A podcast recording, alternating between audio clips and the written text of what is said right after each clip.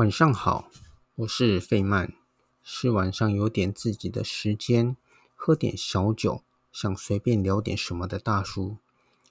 今晚让我们来聊聊世界棒球经典赛中华队的激情过后吧。如果我的观点与你的有所不同，以你的为主，也欢迎与我交流。首先是已经发生的事。台湾在分组排名垫底的情况下，下届经典赛如果赛制没有改变，将要从资格赛开始打起。其实，在二零一七年的上一届台台湾同样分组垫底，但因这一届队伍扩编，台湾才因此直接取得参赛资格。而这一次的经典赛，唯一值得稍稍安慰的。大概只有张玉成拿到 A 组的 MVP 吧。中华队在小组的四场比赛里打进二十六分，丢掉了三十一分，很好的反映出台湾职棒投手近年来弱势的情况。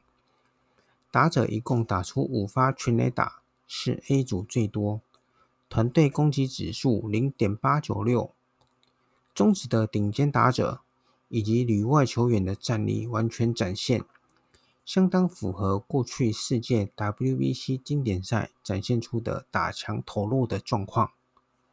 之前在 A 组盖棺与中华队的投手策略两个单集里，我们曾经聊过投手群的隐忧，也提过短期赛中打者尽可能选有一棒定江山的能力，或者至少选很会。磨保送跟选球的选手，在这几场中华队的比赛中，我们也看到了投手带太少的问题，同时也看到了打手打者的爆发。在 A 组赛事已经结束之后，有哪些是我们值得思考的？去年刚刚过去的世界杯中，日本的男足以极为亮眼的表现闯入十六强。但即使如此，日本国内仍有不小的检讨声浪。检讨的并不是球员，指向的是应该如何让足球发展成更为兴盛。近些年，中职本土投手与外籍投手逐渐出现落差。以去年来说，十位符合规定局数的先发投手当中，只有四位本土投手。正如洪一中所说，以中止现行制度，球团只会把宝贵名额拿来牵羊头，而非外籍的野手。过度拥挤的外籍投手群，压缩了本土投手的机会；缺乏外籍巨炮的野手，也缺乏了激励。洪总表示，没有量就没有质。他认为重点应放在国家如何让更多人参与棒球这项运动。日本甲子园有五千支球队，台湾的青棒包括黑豹旗、社区棒球，只有一到两百支队伍。很多学校想组队，却没有经费与场地。日本国家队的选手是从几十万人中选出的代表，不只是技术。还可以选择长相好看的。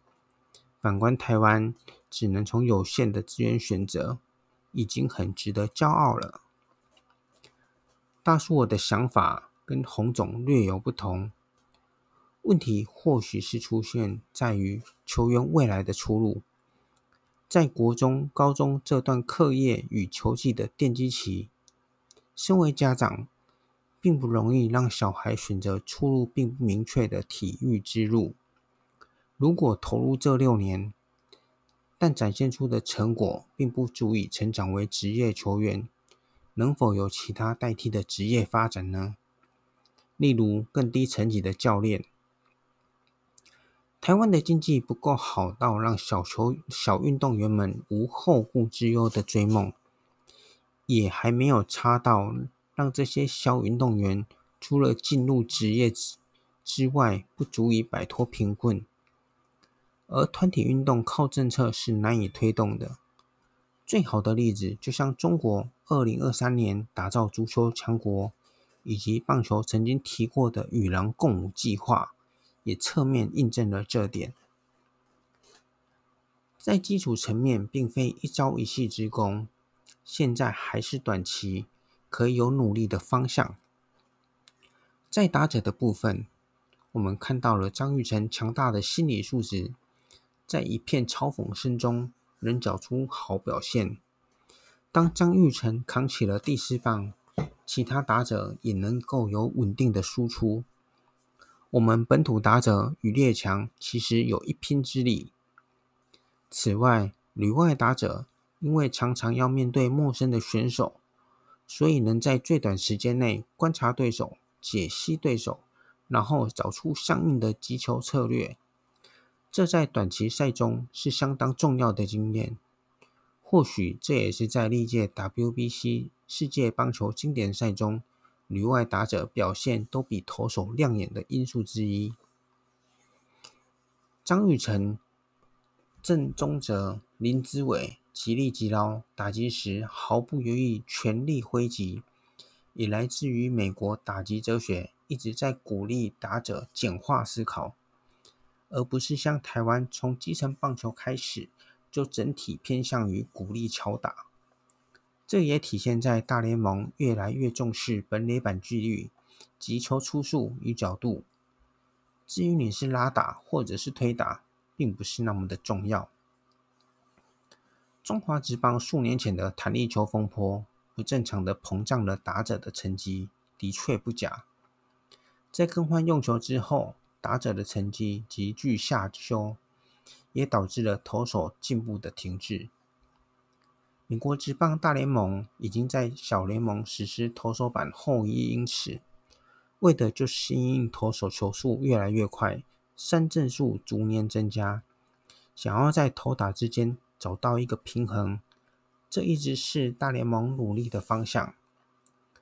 中职则试图以较低的恢复系数的球来压抑打者的成绩。其实这也是让投打失衡的因素之一。最后，教练团的调度也有值得商榷的地方。在明知投手压制力不足的情况下，仍然只带了十四名投手。第一站在隔天休兵的情况下，调度仍极为保守，甚至还在偷局数。